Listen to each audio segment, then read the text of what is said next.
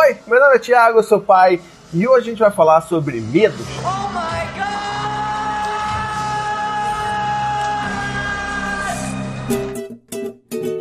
Bom, o tema do vídeo de hoje é justamente pra gente falar sobre medos, tá? E principalmente de quais são os medos que a gente tem, ou como é que a gente aborda esses medos com os nossos filhos. Mas, é claro, só depois dos recadinhos do paizinho.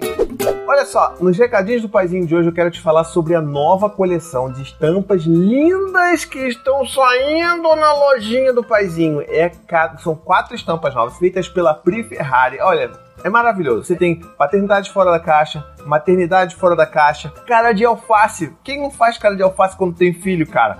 E também a que, a que eu mais gosto de todas, a minha mais nova preferida, que é Sim, meu filho é feliz. Dá uma olhada aí, você vai ver que é coisa linda. Corre lá na lojinha, você vai ver que tem promoção lá rolando, entendeu? Parcelamentos grátis, não sei o que, tudo em cerveja, você jura porque o paizinho ficou maluco. Corre lá, você vai gostar. Então vamos lá, olha só. A gente normalmente aborda o tema medo com os nossos filhos, muito repetindo o que, que faziam com a gente, né? Na maioria das vezes, quando a gente era criança. Então, sei lá, bota aí o seu filho, vai lá atrás de você e fala que, ah, meu Deus, tem, tem um monstro embaixo da minha cama, eu tô com muito medo e tal. E aí a gente normalmente, o que, que a gente faz? A gente invalida esse medo e a gente fala que esse monstro não existe. Não, mas se monstro não existe, não tem que ter motivo e tudo mais, e pererel. E assim, isso é o que faziam muito com a gente, e tipo, as pessoas fazem isso bastante, mas a gente tem que tentar observar isso com outro olhar, o olhar da criança. Então pensa você que você tá com medo de alguma coisa. Eu, por exemplo, tenho medo de ET. Ela ficou chocada. Sério? Sério. Você está ridicularizando meu medo. Então olha só, eu realmente tenho medo de. Né? E aí, você viu o que acabou de acontecer? Ela invalidou meu medo. A Ana ridicularizou meu medo. E eu tenho medo desse negócio de ET desde aquela época, daquela maldita autópsia no Fantástico, lembra? Você que, tem, que é um pouco mais velho que nem eu, você lembra disso? Que estão lá cortando ET, não sei o que. Eu... As primeiras cenas do filme mostram o corpo do suposto ET estirado sobre a mesa. Ele tem uma forma humanoide: crânio, tronco e membros. Que apavorado. Eu até hoje não consigo olhar para o céu escuro de noite que eu fico com medo de ver alguma coisa e não conseguir desver mais. Isso é um medo real. Eu acredito em ET?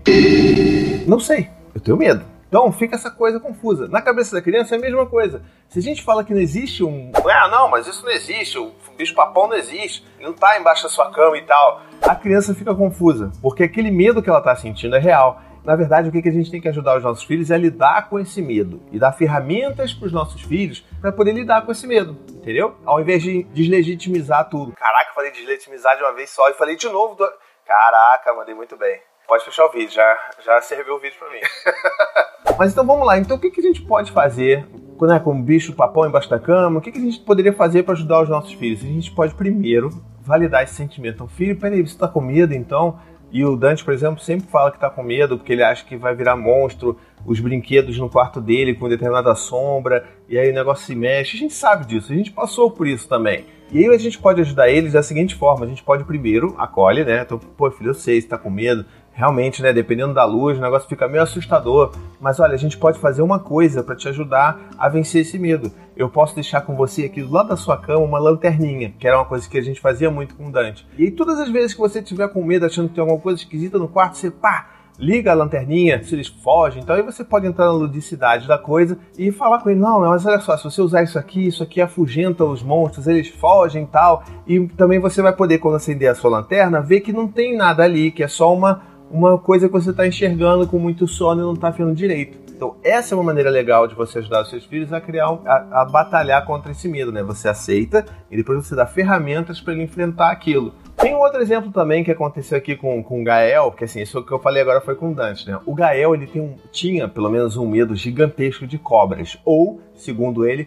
pobas. Eu tinha que ele que tá dormindo agora, senão ele botar aquele aqui para falar de pobas. Gael tem muito medo de pobas. E qualquer coisa que tenha pobas, ele vai ficar muito bolado, sabe? Ele fica, tipo, se tremendo mesmo de medo. E é um, é um medo fofinho que a gente tem vontade de rir, sabe? Mas aí você fica assim, pô, sacanagem, não vou rir do medo da criança, né? E é exatamente a mesma coisa. Então, às vezes acontece quando tá vendo um desenho com o irmão e aparece um vilão de cobra, e é sempre a cobra, sempre malvada, né? E o menino começa a se, se treme todo. Eu poderia falar pra ele: ah, para com isso, isso é frescura, para com isso, não tem que ter medo de nada, não sei o quê. Mas não, a gente tem que, sabe, reconhecer isso. Falar assim: caramba, filho, você tem muito medo de cobra, né? Então vamos, vamos tentar encontrar algumas cobras que sejam legais? E é muito difícil, já te aviso logo. É muito difícil encontrar cobras legais por aí, em desenho, em filme e tudo mais. Serpente que eu posso ser!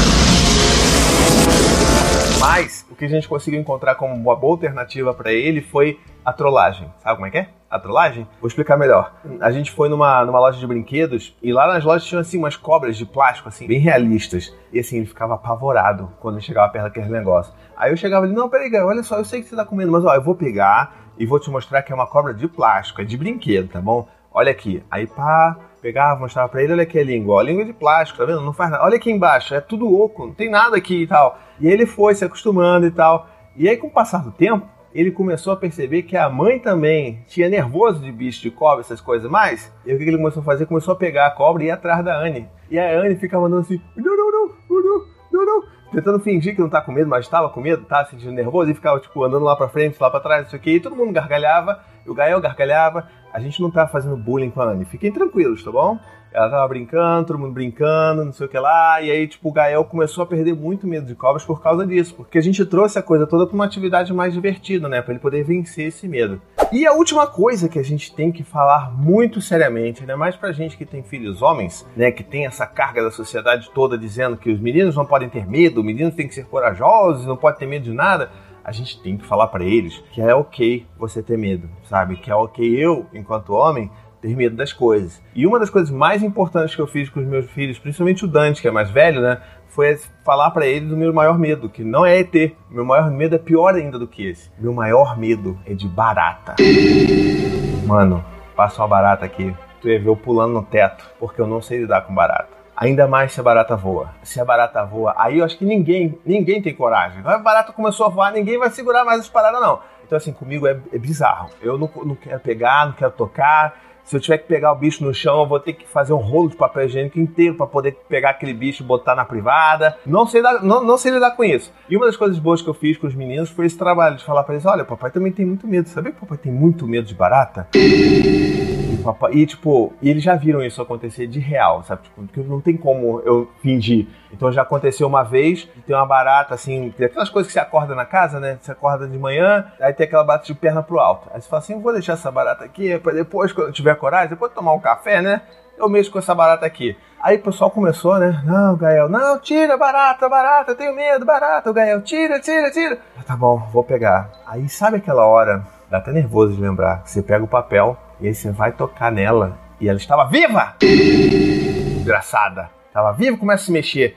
Eu dei um grito, pulei para trás, caí de bumbum no chão e as crianças não riram de mim. Olha que legal. Eu riria, mas elas não. Mas eles foram, tá vendo? É aí que você vê que a criação tá dando certo, né? Porque elas não riram, fica todo mundo assim preocupado. Caramba! E aí a bicha começou a dançar break de costas. Meu irmão, o negócio. Vocês estão rindo, cara? O negócio foi assustador pra caceta. Eu tive que pegar de longe o chinelo assim, blá, pá, explodiu assim. Foi aquele drama, as crianças assustadas. E assim, eu não posso me controlar, porque eu tenho muito medo. Eu não, as crianças ficam assustadas porque eu fiquei assustado, não sei o que aconteceu. Eu peguei aquele negócio, joguei fora e aí a paz voltou a reinar na minha casa. Mas é um ótimo exemplo de como que você, né, mesmo o pai grandão, que tem que ser fortão, que tem que lidar com tudo, às vezes a gente também tem medo das coisas, então é importante. Tipo, a Anne, por exemplo, ela fala direto para os meninos que ela tem medo de altura. Então é legal a gente falar dos nossos medos, porque nos torna humanos e mostra para eles também que é, é, não é que seja legal, né, mas que é normal você ter medos. Bom, deixa aí nos comentários o que, que você conhece aí de medo dos seus filhos, o que, que eles já fizeram, quais foram as histórias mais engraçadas. Você tem medo de barata? Fala, fala a verdade pra mim. Não me deixa sozinho nessa, não. Você também tem medo de barata? Deixa aqui nos comentários que eu quero saber, tá bom?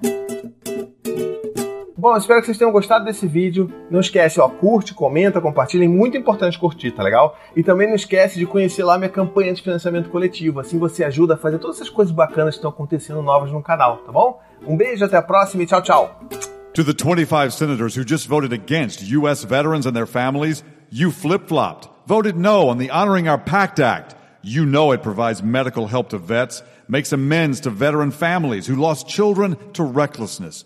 You voted yes just days ago. Why the flip flop? Don't put politics ahead of vets and their families.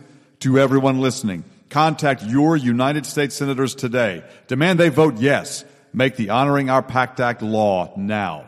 Paid for by SO.